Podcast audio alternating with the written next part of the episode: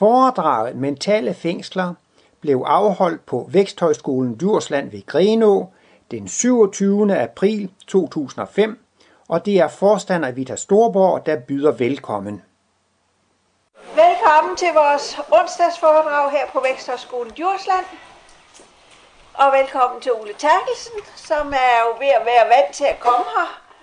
Øh, i aften handler det Martinus øh, foredrag om de mentale fængsler, så det er vi jo lidt spændt på at høre noget om. Så værsgo, ord, det er dit, Ole. Jo, tak.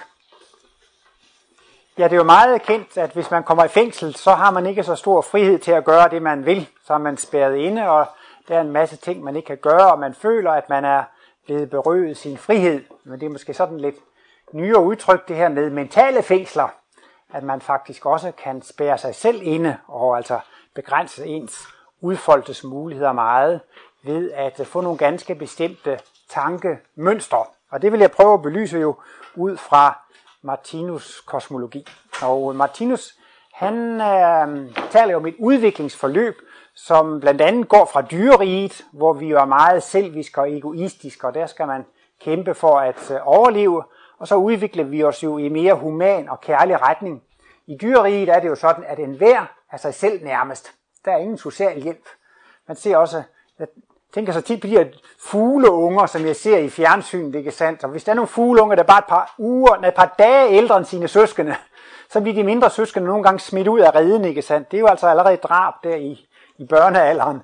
Men det skal dyrene gøre. De kæmper for at øh, overleve. Og er der endelig et lille svagt dyr, som godt kunne behøve at få lidt mad, så bliver det jo det lille dyr, der bliver skubbet til side, som ikke får noget. Så man kan tydeligt se i dyreriet, der er ingen social velfærd, der er ingen humanitet. Og hvis man virkelig er et godt og et artigt eller dydigt dyr, så er man altså virkelig egoistisk og sørger for sig selv. Og så er vi så altså inde i et, i et udviklingsforløb, hvor vi er ved at udvikle os frem til at blive 100% humane mennesker og kærlige mennesker, hvor man faktisk sætter det højest, at det går ens medmennesker godt. Og når alle har den indstilling, så får vi jo en helt paradisisk tilværelse. Så vi udvikler os fra at være faktisk 100% egoister til at skal være 100% altruister. Så det er altså en vældig stor sving i udviklingen. Og man kan godt sige, at i dag er vi allerede moderne, tænkende mennesker, men en gang imellem, så har vi alligevel også nogle tankemønstre, som er gamle, som faktisk ikke er os værdige, som kommer tilbage fra ældre øh, tider i udviklingen. Men øh, udviklingen er i stor grad for Martinus, som han ser det, baseret på, at man udvikler sig ved at gøre erfaringer, og ved at træne og ved at øve sig. Og hver gang man har trænet og øvet, så er man blevet bedre til en ting. Og jeg synes, det lyder da utrolig rimeligt og utrolig logisk, at basis for al udvikling, det er erfaring og oplevelse, og træning og øvelse. Det er i hvert fald, hvis man vil blive bedre til at spille musik, eller spille øh, skak, eller tennis, eller et eller andet, så er jo vejen til at blive bedre, det er træning og øvelse. Og Martinus siger, at hver gang vi træner og øver os, så laver vi et åndeligt organ, som han kalder for et talent, eller en talentkerne. Og øh, Martinus taler jo også om reinkarnation. Så hvis man nu her på skolen begynder at træne sig i at spille klaver, og man er måske ikke særlig god, men han man træner og øver, så kan man måske allerede, når man forlader skolen, forlade skolen med lidt større talent, end da man kom. Så har man altså skabt et lille talent. Og det er også så dejligt med den her reinkarnationstanke, at det er aldrig for sent at gå i gang med at træne og øve sig. Det gør ikke, når man er 60, 70, 80 eller 90 år, når man begynder at træne sig i og lære noget nyt. For det talent, man har skabt, når man dør, det tager man med sig næste, næste liv. Ligesom det, I har lært i dag, det tager I jo med næste morgen, så det er aldrig spildt. Og øhm, vi har nogle funktioner. Hjertet det går automatisk, og lungerne går automatisk, og vi har en masse funktioner, som går helt af sig selv. Men det mener Martinus, det er tidligere opelsket vanebevidsthed. Altså vi, for eksempel hvis I ser sådan nogle gobler i havet, de sidder jo der og pumper, ikke sandt? Jeg ved det ikke, men det er måske starten til et hjerte, og de må jo der arbejde. For for eksempel at gå, så kan man se, at et etårigt barn må bruge al sin koncentration på at flytte benene. Det må virkelig tænke og bruge al sin koncentration. Vi kan jo godt spacere en tur hen ad markvejen og gå og snakke. Vi tænker overhovedet ikke på, at vi bruger benene. Det er fordi, vi har fået et godt talent for at gå. Og øh, disse talentkerner, de varetager altså sådan automatfunktioner. Så går de altså af sig selv. Jeg tænker også på dengang, jeg skulle tage køretimer og tage kørekort Altså, hvis man skulle blinke, og man skulle bruge vinduesvisker, når man skulle skifte gear, og det, det, det blev simpelthen bare for meget på én gang. Men når man har kørt nogle år, så tænker man sig ikke på, at man skifter gear, og man blinker. Det går helt automatisk. Og det er det, der er så dejligt.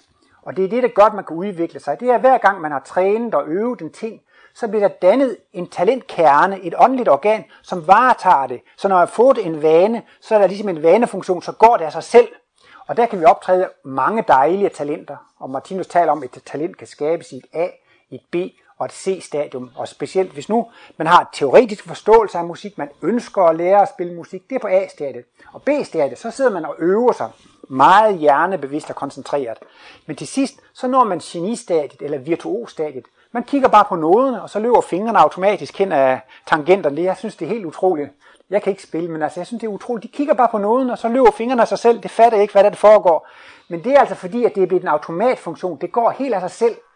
Og det har så den fordel, at når tingene går af sig selv, så er bevidstheden frigjort til at lære nye ting. Tænk nu, hvis vi skulle gå og sige, nu skal jeg flytte venstre ben, og nu skal jeg flytte højre ben, og nu skal jeg ånde ind, og nu skal jeg ånde ud, og nu skal hjertet trække sig sammen.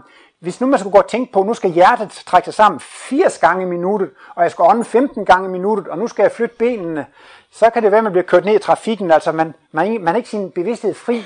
Og det er faktisk noget af basis for udviklingen, at man kan når man har trænet og øvet nogle ting, så går de mere og mere automatisk af sig selv. Men så er det jo netop også den her med mentale fængsler. Man kan også få øh, vaner, som er dårlige, og så er det også ligesom om, at tingene går helt af sig selv. Og blandt andet kan man jo altså også få laster, som går helt af sig selv. Man, det er jo sikkert mange af jer, der kender, men så vil man holde op med at drikke, eller holde op med at ryge, eller holde op med at drikke kaffe. Og nogle gange kan det være så svært, fordi man har fået en vane. Man har fået en talentkerne for at bøje armen. Man behøver ikke at tænke. Det går helt af sig selv. Det går så automatisk. Og derfor kan det være svært at bryde sådan en, en vane. Tit er det jo faktisk sådan, at sådan et talent, det skal så altså næsten lægges lidt på is og ikke bruges, så vil det jo ganske gradvist degenerere, og man må prøve at opøve nogle nye talenter.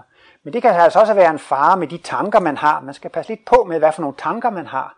Fordi hvis man har nogle negative eller forkerte tanker, men vender sig til at gentage dem og gentage dem og gentage dem, så kører de fuldstændig automatisk af sig selv, og bliver faktisk altså også en, en last. Og det kan også lige frem blive til en sindssygdom, som det kan være meget, meget svært at komme ud af. Og øhm, det kan jo også være netop, hvis man har tænkt forkert i 20, 30, 40 år, så kan man ikke lige med et fingerknips komme ud af de her forkerte tanker. Så tager det også næsten lige så lang tids koncentration at komme ud af de her tanker. Jeg har hørt et kinesisk ord.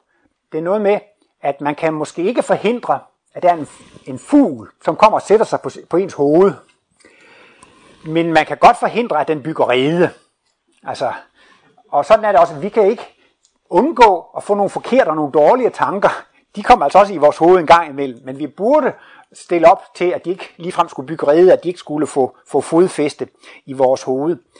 Øh, hvis man er et rovdyr, så er det jo rigtigt, at man skal gå og tænke på, hvordan man kan overfalde andre dyr osv.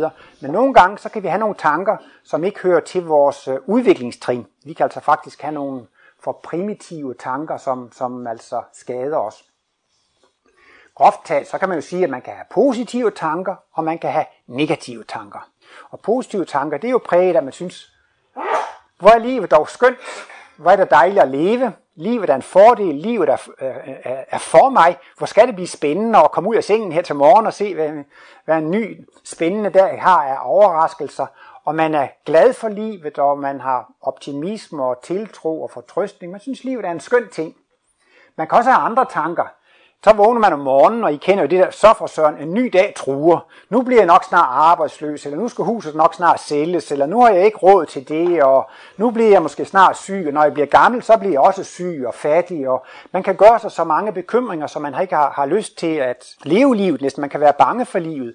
Og det, det kan så være lidt forkert at gå og have sådan en negative tanker. Martinus siger jo altså, at tankerne har stor betydning for os Øh, tankerne de gennemstråler hele kroppen og organismen, og, og tankerne er faktisk vores livskraftbatterier. Så altså, man kan sige altså, hvis man har positive tanker, og det går generelt på, at man føler lykke og glæde og inspiration, tilfredshed, taknemmelighed med livet, det oplader livskraftbatterierne, og man får simpelthen livsløst, livsmod og livskraft. Et sted har Martinus sådan en dejlig definition på livskraft. Han siger, livskraft, det er det samme som glæden ved at være til. Helt enkelt, hvis et menneske føler, det er dejligt at være til. Jeg er glad for, at jeg eksisterer. Jeg er glad for, at jeg får lov til at opleve livet. det giver automatisk livskraft. Et sted taler han også om, at tankerne de opmagnetiserer blodet. Jeg er kemiker, og jeg har tit undret, kan jeg vide, det, om det er fordi, der er jern i hemoglobin, der har noget med magnetisme at gøre? Det ved jeg ikke. Men i alle fald taler Martinus om, tankerne har stor betydning for blodets kvalitet. Det er også tit, når man sådan skal tale om, hvor stor modstandskraft folk har, så ser man jo nogle gange på, hvor mange hvide blodlegemer de har. Det er de her blodlegemer, som, som øh, bekæmper øh, bakterier og virus og fremmede ting, som, som trænger ind, ikke sandt? Og, og der er der vist også visse sammenligninger mellem, at hvis man er lykkelig og glad og optimistisk og positiv, så har man flere hvide blodlegemer. Men så kan man have en periode, hvor man synker ned i lidt depression og træthed og negativ tænkning, og så bliver det også lidt færre. Så der er der i hvert fald også noget naturvidenskab, som tyder lidt på, at blodets kvalitet står og falder med tankernes kvalitet, men Martinus mener altså også, at det ligefrem er sådan en åndelig kraft fra tankerne, som går ind og magnetiserer blodet og, og giver det styrke og kraft, hvis man har de her positive tanker. Og netop hvis man er utilfreds med livet, og ked af livet, og sur på livet, og synes livet er forkert, så får man negative tanker, og det aflader simpelthen livskraftbatterierne. Man kan næsten, det er jo ligesom batterier og akkumulatorer. Nogle gange så er de meget opladet, og så er der, så er der kraft på. Og nogle gange så kan de her batterier eller akkumulatorer være afladet. Og der er altså vores tankemønstre. Det har meget stor betydning for, hvor meget energi der er på vores tankebatterier og, og, og, og hvordan vi tænker. Og øh, der er det jo så netop, altså, eftersom det drejer sig om mentale fængsler, at det kan være meget farligt at have øh, visse bestemte tankemønstre, fordi så vil man så øh, kon- konstant blive, øh, blive afladet i, i tankerne.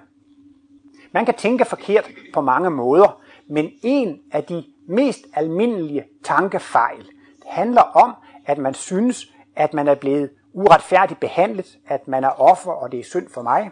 Jeg ved jo også, at der er nogen her, der er gode til astrologi. Jeg er jo fisk, og derfor kender jeg selv meget til det, fordi hvad er det synd for os stakkels fisk? Stakkels lille mig, og hvad er det synd for mig?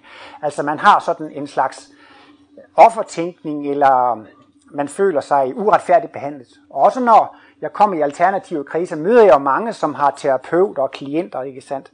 Og der er altså virkelig mange, der siger, at disse klienter har udbredt offertænkning. Altså man føler, at man er blevet uretfærdigt behandlet. Man har været offer for visse omstændigheder. Altså det er synd for en. Og årsagen til problemet ligger ikke hos mig selv, men i nogle omstændigheder uden for mig, fordi jeg er blevet uretfærdigt behandlet. Martinus bruger tit udtrykket, at man gerne vil være martyr, altså når man lider af martyrtænkning. Og det stammer vel egentlig fra de første kristne. De var, der taler man om de kristne martyrer, ikke? De troede på Jesus, men alligevel blev de slået ihjel. Og det synes man, det var meget uretfærdigt, for de har jo ikke gjort noget forkert. De troede på næstekærligheden og prøvede at praktisere næstekærligheden, og så blev de slået ihjel. Så de, de er jo en slags, de er jo en slags øh, helte, ikke sandt? Altså helteskikkelse, de første kristne der, fordi at de var martyrer. Og det er det billede, man gerne vil have af sig selv. Jeg har ikke gjort noget forkert. Jeg er faktisk en uskyldsrig engel. Men se, der er jo problemer, så det er de andre, der er årsag til problemerne. Man vil gerne have det billede af sig selv. Jesus kendte jo også til problematikken. Han siger, at øh, man kan nemt se splinten i sin brors øje. Det vil sige, at man kan nemt se sådan nogle småfejl ved andre. Men man kan nogle gange være fuldstændig blind for at se bjælken i sit eget øje og se sine egne fejl. Og det kender jeg selv til. Altså det er så nemt at finde en lang række fejl ved andre. Men gang imellem, man tænker overhovedet ikke på, at man selv har den samme fejl. Og det er jo lidt interessant, med psykologerne taler jo meget om projektioner. Og det er jo så altså det, man ophidser over hos andre. Ja, han skal altid afbryde, og han er så autoritær, og man bliver så irriteret på det, og man kan se den fejl hos en anden, men man får slet ikke tanken, at man selv har den samme fejl. Ikke? Og det er så det, psykologerne er nået frem til. Det, man hisser sig op over, er fejl hos andre. Ikke? Det er en projektion det er de problemer, man selv har. Man kan se fejlen hos andre, men man vil ikke se den hos sig selv. Man vil ikke erkende den hos sig selv. Og så giver det sådan en mærkelig reaktion af vrede og utilfredshed med de andre. Så man, nogle gange er man, man kan næsten blive et geni i at se fejl hos andre. Det er rigtigt nok, de har de og de fejl.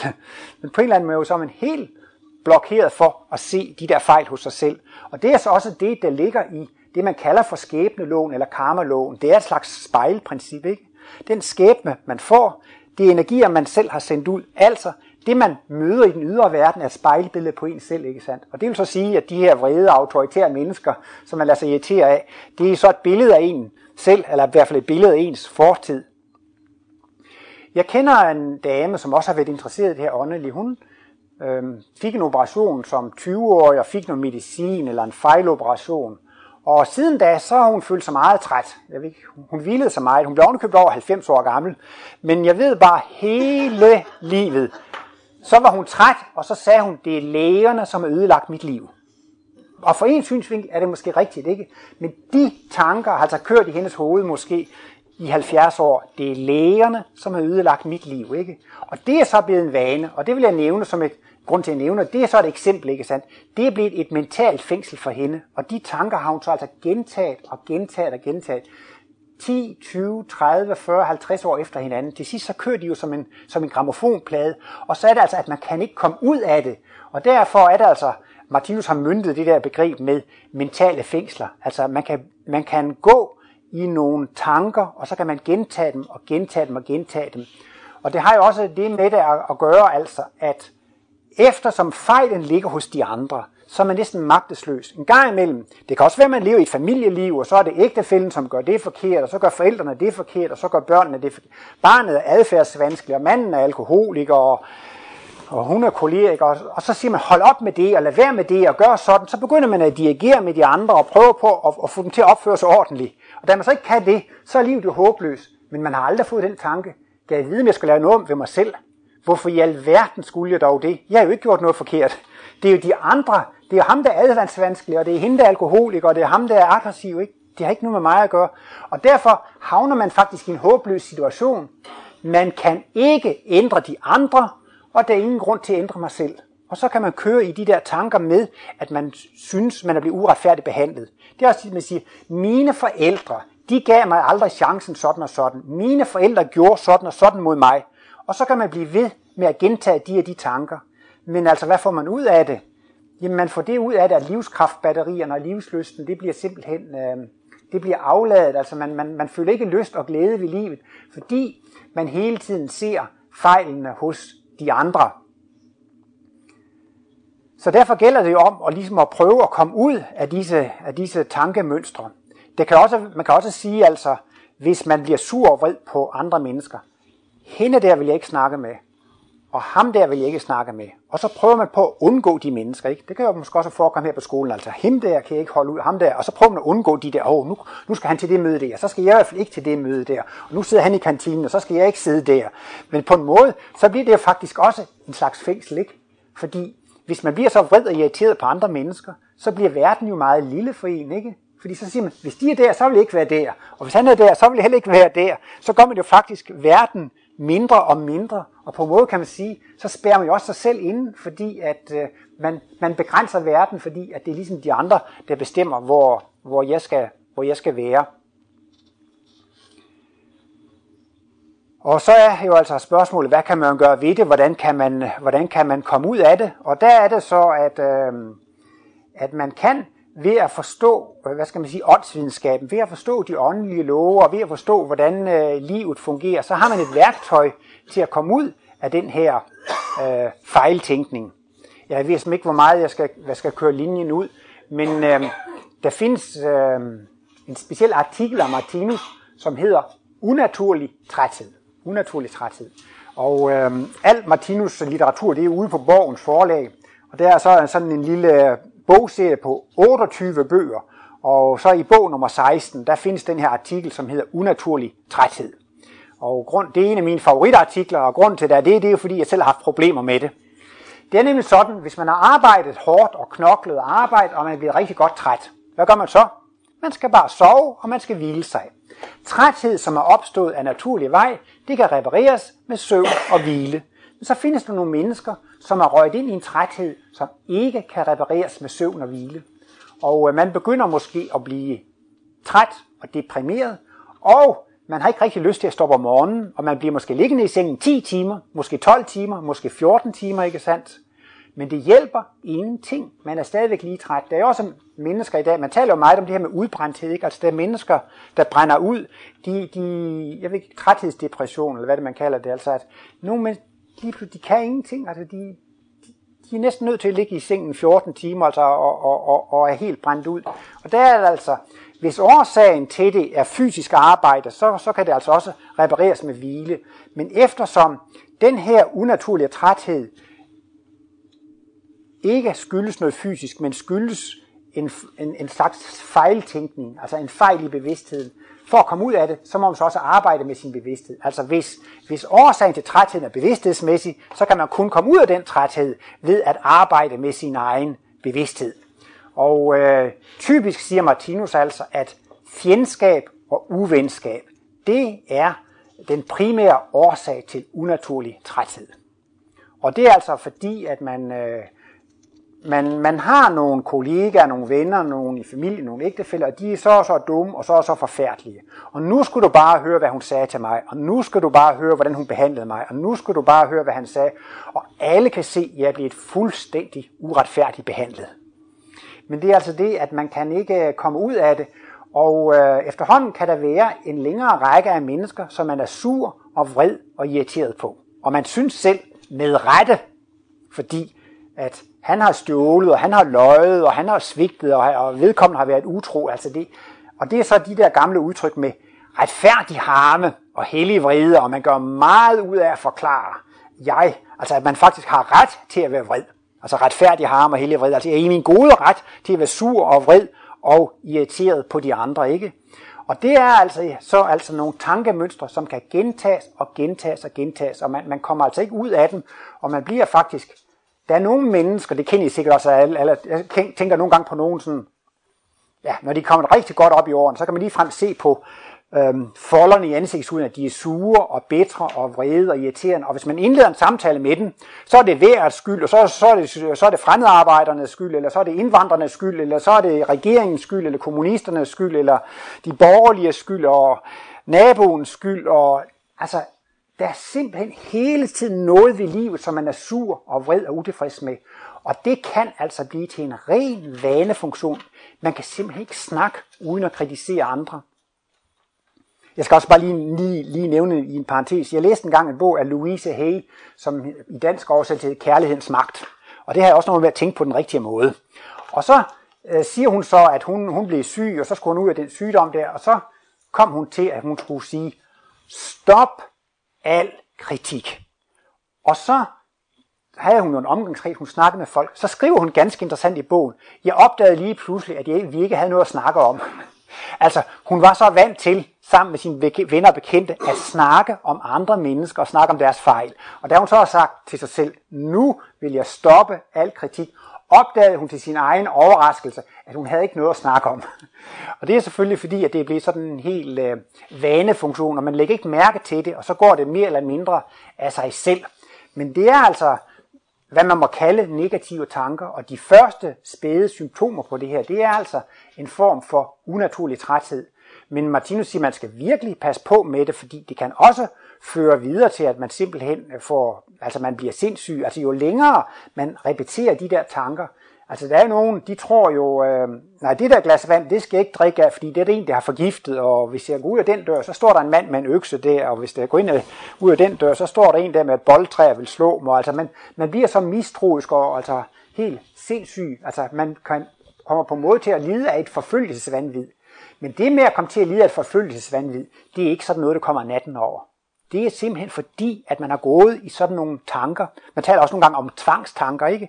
Jamen det er jo simpelthen fordi, at man har skabt et mentalt fængsel, man har skabt et tankemønster, som har gentaget sig og gentaget sig og gentaget sig, og til sidst, så er det altså ligesom en last. Tankerne har ligesom taget magten fra en, det kører bare helt, helt automatisk.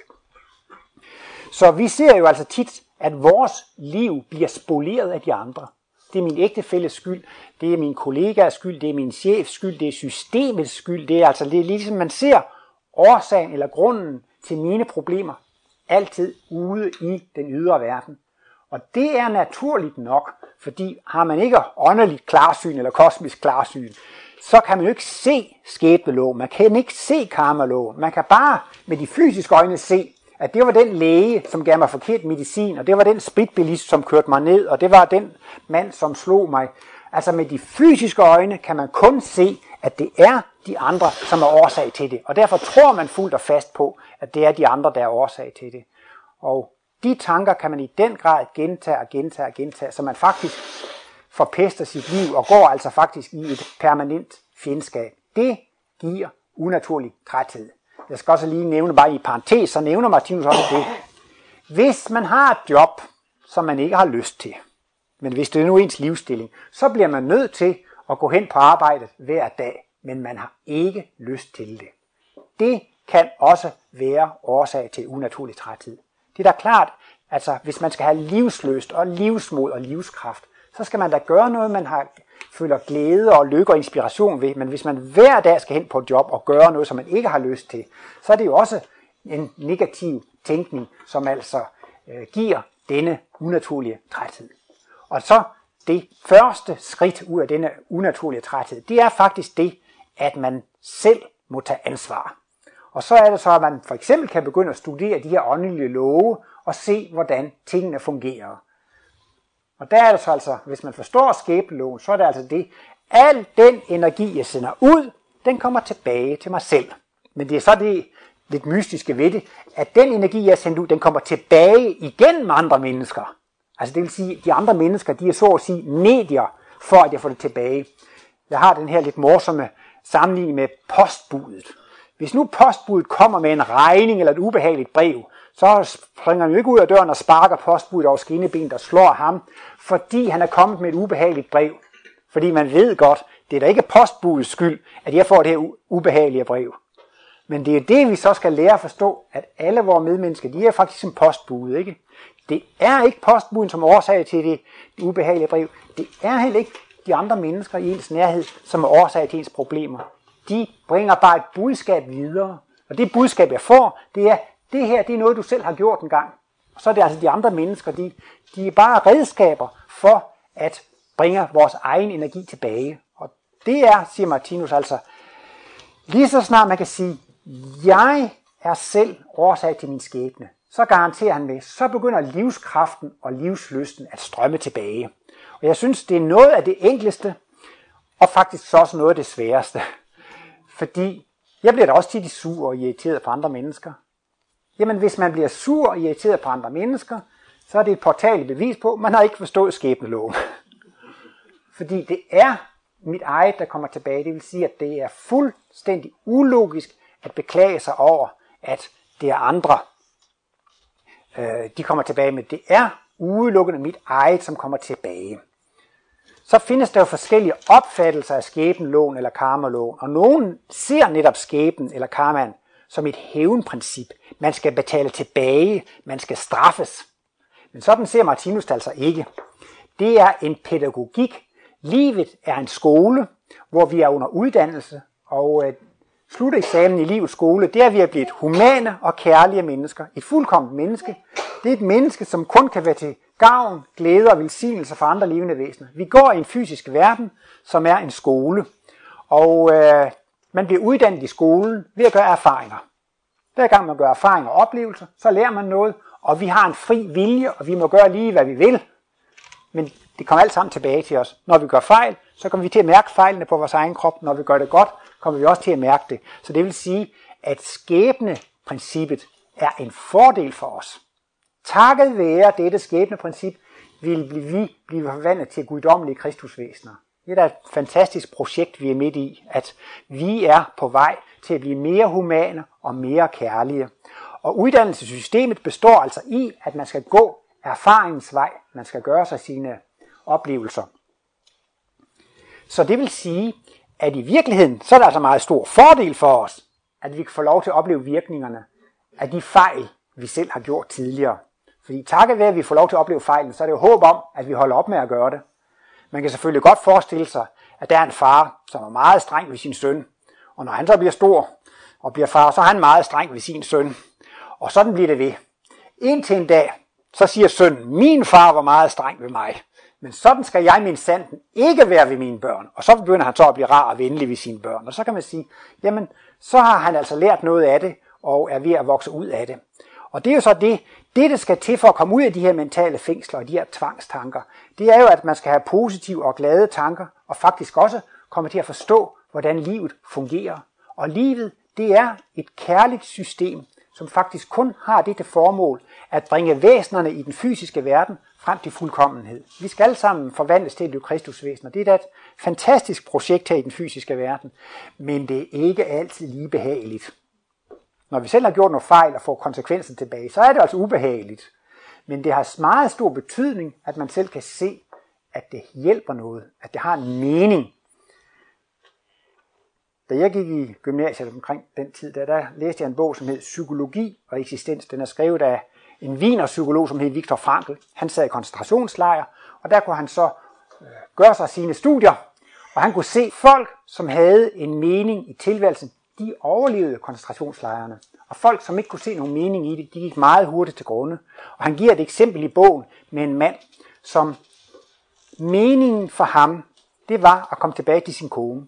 Og derfor kæmpede han for at overleve koncentrationslejren for at komme hjem til sin kone. Så kom der en dag et grusomt brev. Konen sagde, jeg vil skilles, jeg har fundet en ny mand, jeg har fået en ny kæreste. Han beskriver sig i bogen, at han bukkede under i løbet af en uge, så døde han, så kunne han ikke klare det mere. Hans mening forsvandt med livet. Og derfor er det altså også så vigtigt for os, når vi har smerter, lidelser, problemer, modgange, at kunne se, at der er en mening i det. Så kan man tage det med en helt anderledes styrke og kraft.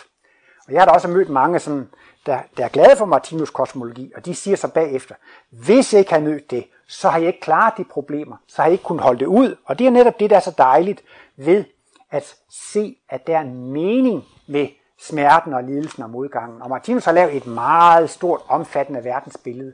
Og et af de vigtigste træk ved det verdensbillede, vil jeg sige, det er, at han har retfærdiggjort mørket. Han har vist meningen med lidelsen, med smerten og, lid, øh, og, og ubehagelighederne. Altså simpelthen, det er ikke noget meningsløst. Det, det har et formål, det har en mening, og det er simpelthen det, at det skal være med til at forvandle os til, til kærlighedsvæsener. Så takket være smerten, lidelsen og problemerne, så får vi medlidenhed og medfølelse. Og det er det samme som humanitet og kærlighed. Hvordan får man medlidenhed? Kan man studere det på universitetet? Kan man studere sig til medfølelse? Det kan man ikke. Hvordan kan man få medlidenhed og medfølelse? Det kan man ved at opleve. Det kan man ved at gå erfaringens vej. Så derfor er det faktisk en fordel for os, at vi kan få lov til at opleve smerte og lidelse. Så findes der nogle mennesker, som har nogle liv med små problemer, og nogen, som har liv med meget store problemer. Der har måske været et menneske, som har haft et liv i store smerter. Det har måske været multihandicappet, eller, og det siger, hele mit liv er spildt. Jeg har ikke haft succes, jeg har ikke haft uddannelse, jeg har ikke haft arbejde, jeg har ikke haft ægtefælde, jeg har ikke fået børn, og de synes, hele livet er spildt, fordi at det hele har været en stor nitte.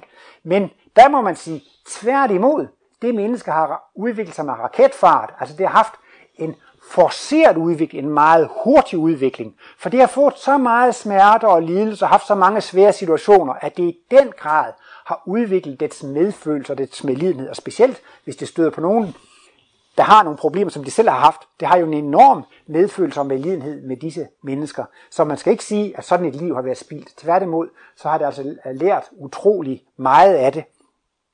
Så derfor skal man altså næsten kunne nå frem til at sige, at det er en fordel, at jeg kan få lov til at opleve smerter og lidelser og problemer. Det er noget, jeg selv har sendt ud, så det er ikke nogen grund til at lave røvl over det og, lave, og klage over det.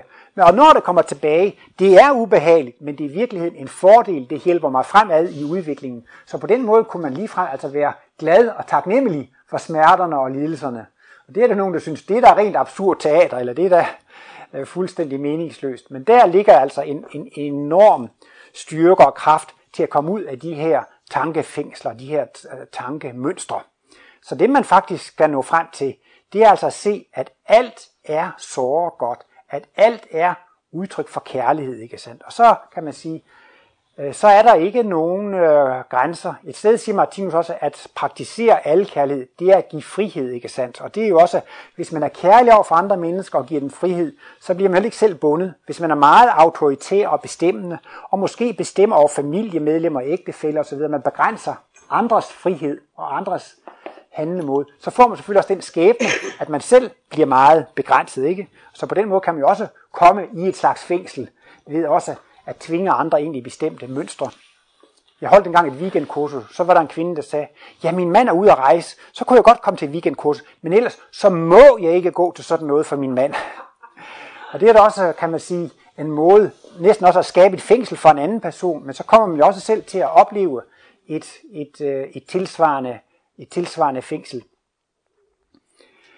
Martinus har så også et, et, et, kosmisk gudsbegreb. Man kan sige, at øh, normalt inden for religioner, så har man medlemskab og trosbekendelse og fællesbøn og fællessang og orgelbrus og ceremonier og dragt og udsmykning osv. Det er der altså overhovedet ikke noget af i forbindelse med Martinus åndsvidenskab. Men man kommer altså ikke udenom, at Martinus opererer med et gudsbegreb. Han øh, mener netop, at hele verdensaltet er et eneste stort levende væsen. Og verdensaltet har en bestemt struktur, og den struktur er ligesom vores egen struktur. Vi er opbygget af levende organer, der er opbygget af levende celler, som er opbygget af levende molekyler, som er opbygget af levende atomer. Vi lever inde i en levende jordklode, der er inde i et levende solsystem, der er inde i en levende galakse. Sådan fortsætter det. Altså hele livet, det er faktisk et system, ligesom i de kinesiske æsker, eller de russiske dukker. Og så kan I jo godt se, hvis man tager summen af det hele, så får man et levende væsen. Man kan sige, at øh, Martinus' åndsvidenskab viser så, at livet, det er ikke blot det, at man kan sige, at der er en helhed, men denne helhed er også en enhed. Altså, hele universet udgør én enhed. Det er ét levende væsen. Så man kan sige, at Martinus definition af guddommen, det er det levende univers. Det er evigt og uendeligt, og det vil sige, at alle levende væsener er celler i guddommens organisme. Og det vil så også sige, at man kan have, det syn, at når man møder omverdenen, så er det altså guddommen, man møder. Og hvert enkelt levende væsen er en celle i guddommen. Så uanset om det er et meget behageligt menneske, eller det er et meget ubehageligt menneske, så er det altså livet, der taler til en, eller så er det altså guddom, der taler til en igennem andre mennesker.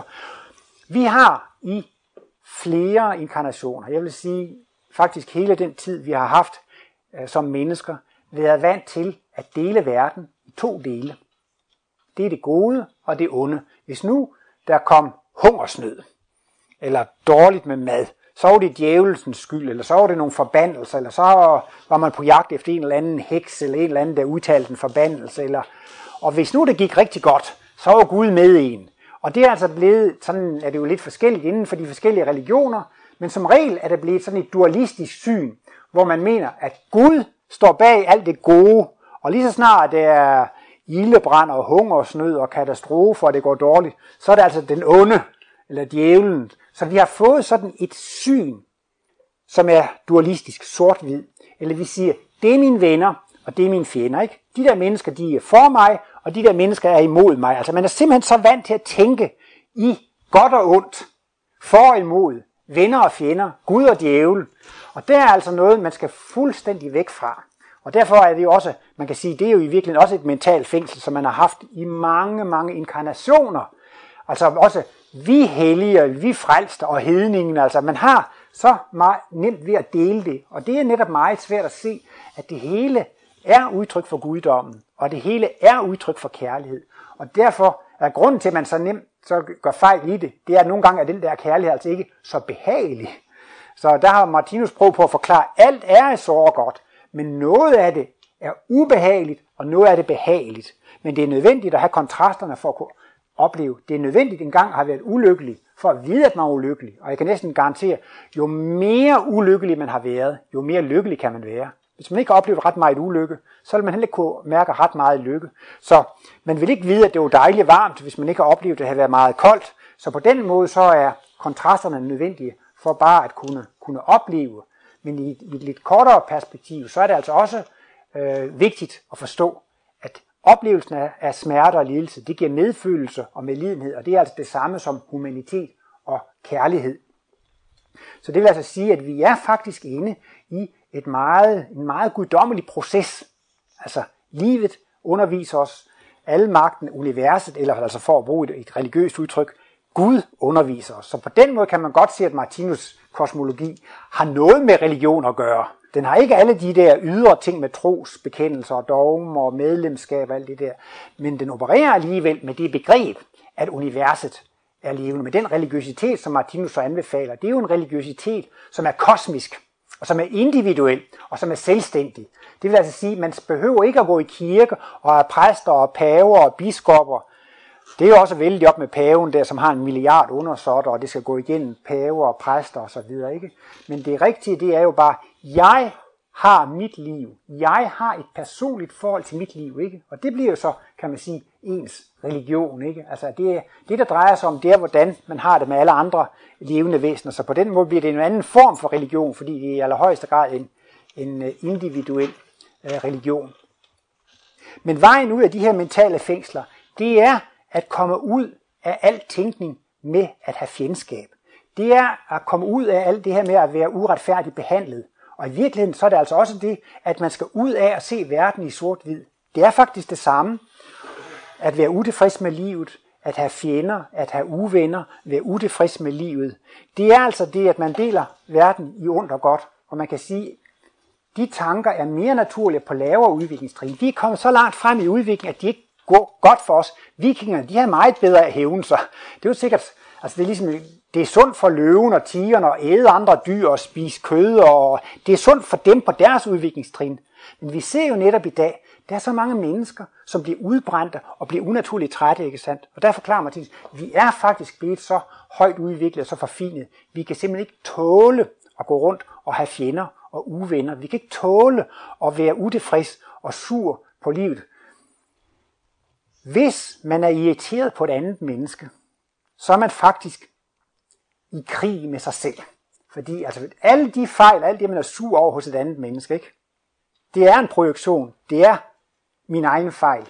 Og man kan sige, hvis man gør noget for, så må sige, at give igen og bekæmpe sin fjende, ikke? så tror man måske, at man er i krig med den anden, men det er man ikke. Man er i krig med sig selv. Al den skade og ubehag, man tilføjer et andet, det tilføjer man sig selv. Så man kan sige, at man er sur og vred på andre, så er man i krig med sig selv. Men ikke nok med det, men også i krig med Gud. Fordi altså, det er jo Gud, der underviser mig, og så giver jeg en selv i guddommen videre, ikke sandt? Så det er et meget interessant perspektiv på det, hvis man er lider af uretfærdig, at man er uretfærdigt behandlet. Man har altså uretfærdig, hvad hedder det? Retfærdig harme og hellig vrede. Man er så sikker på, at jeg er i min gode ret til at være vred og sur. Så er man i krig med sig selv, og man er i krig med guddommen. Så kan man jo godt se, at det er et fuldstændig tosset projekt. Fuldstændig idiotisk. Og det er altså det, det er så ødelæggende for os på vores udviklingstrin at gå og være sur og vred og have nid og nag og kæmpe efter at blive den stærkeste og den bedste og, og den klogeste. Altså at praktisere dyrerigets øh, livsprincipper for os, det, det, det, det er så ødelæggende. Og derfor gælder det om at komme ud af den tænkning og ligesom at kunne se, alt er udtryk for kærlighed. Alt er godt. Alt er en fordel.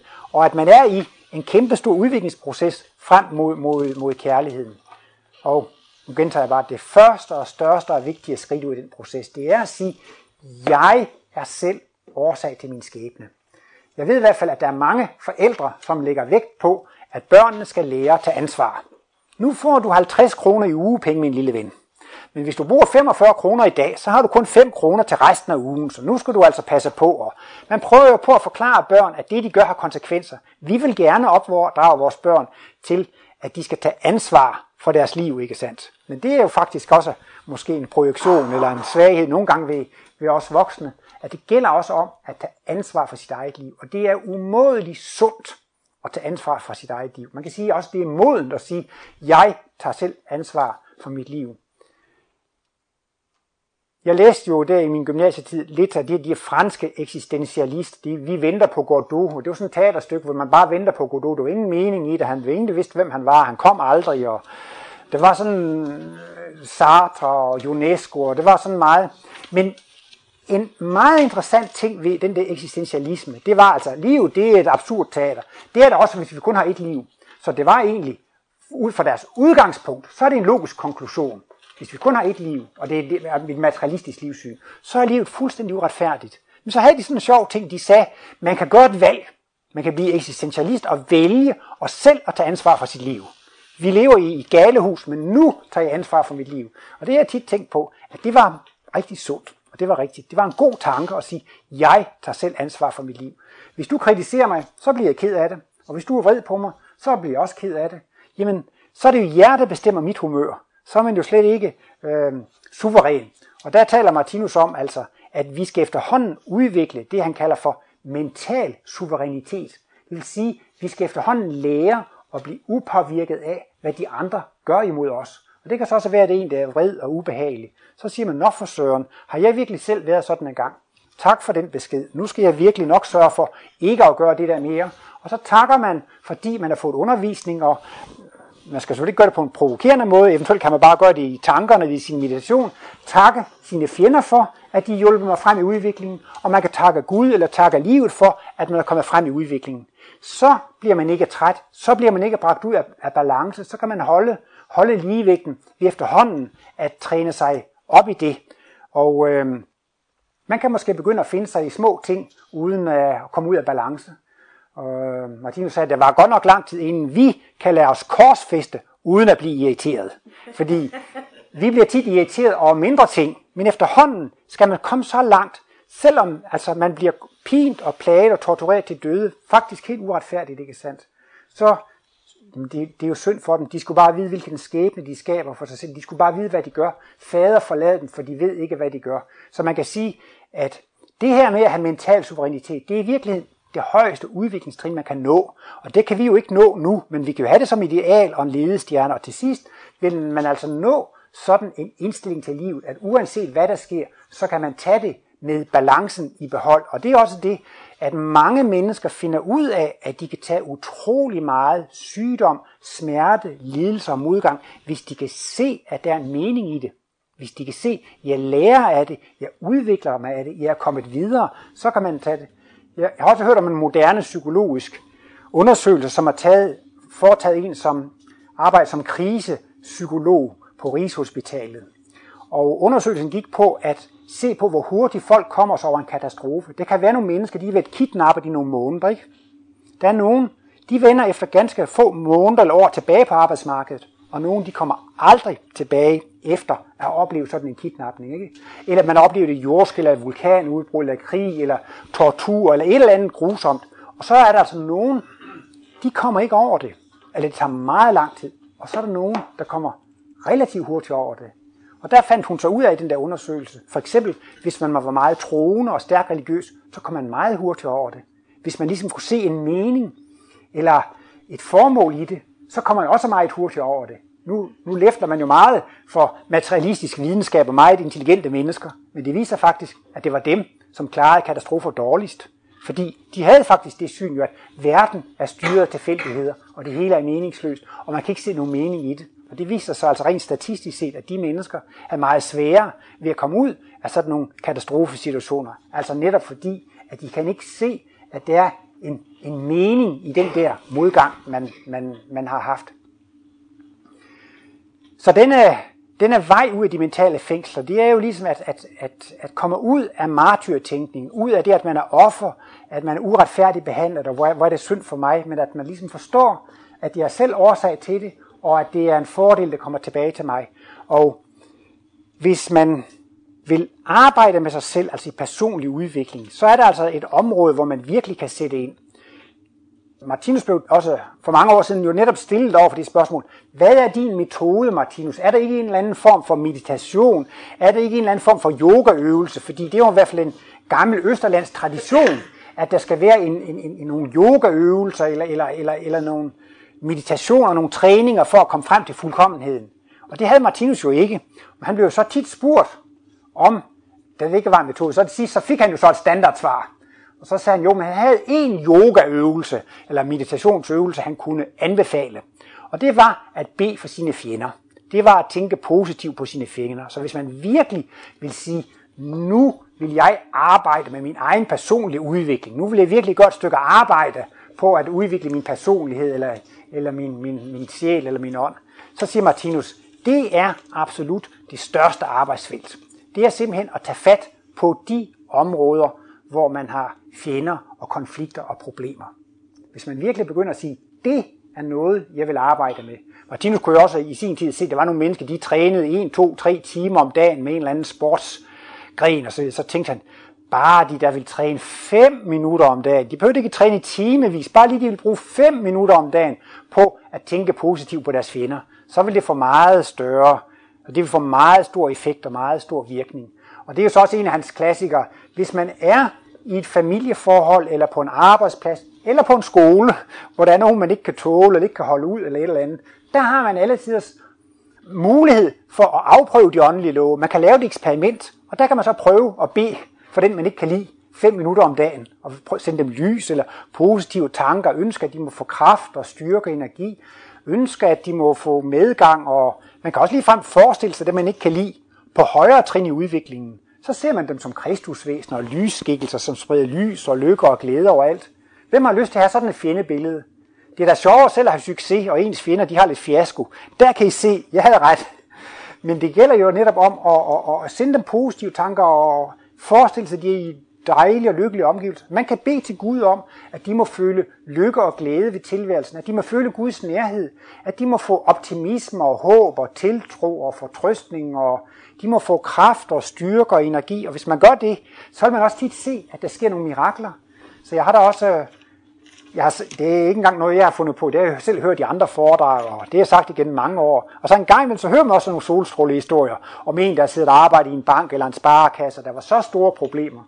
Og så har han så prøvet at gøre det der med at tænke positivt og kærligt på sine fjender fem minutter om dagen i nogle uger eller nogle måneder. Så vil man bare se, så sker der altså små mirakler. Så er der altså mange ting, som, som så, er der mås- så bliver man måske gode venner, eller den anden holder op, eller der kommer en ny chef, eller der bliver byttet afdeling, eller, men pri- principielt så plejer det jo netop at gå på, at man faktisk får en bedre relation til de andre mennesker på en eller anden mærkelig måde, så, så, går det, så går det bedre.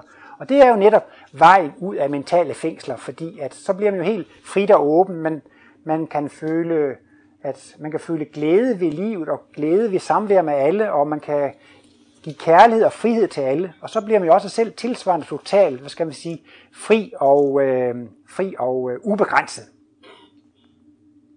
Ja, tak.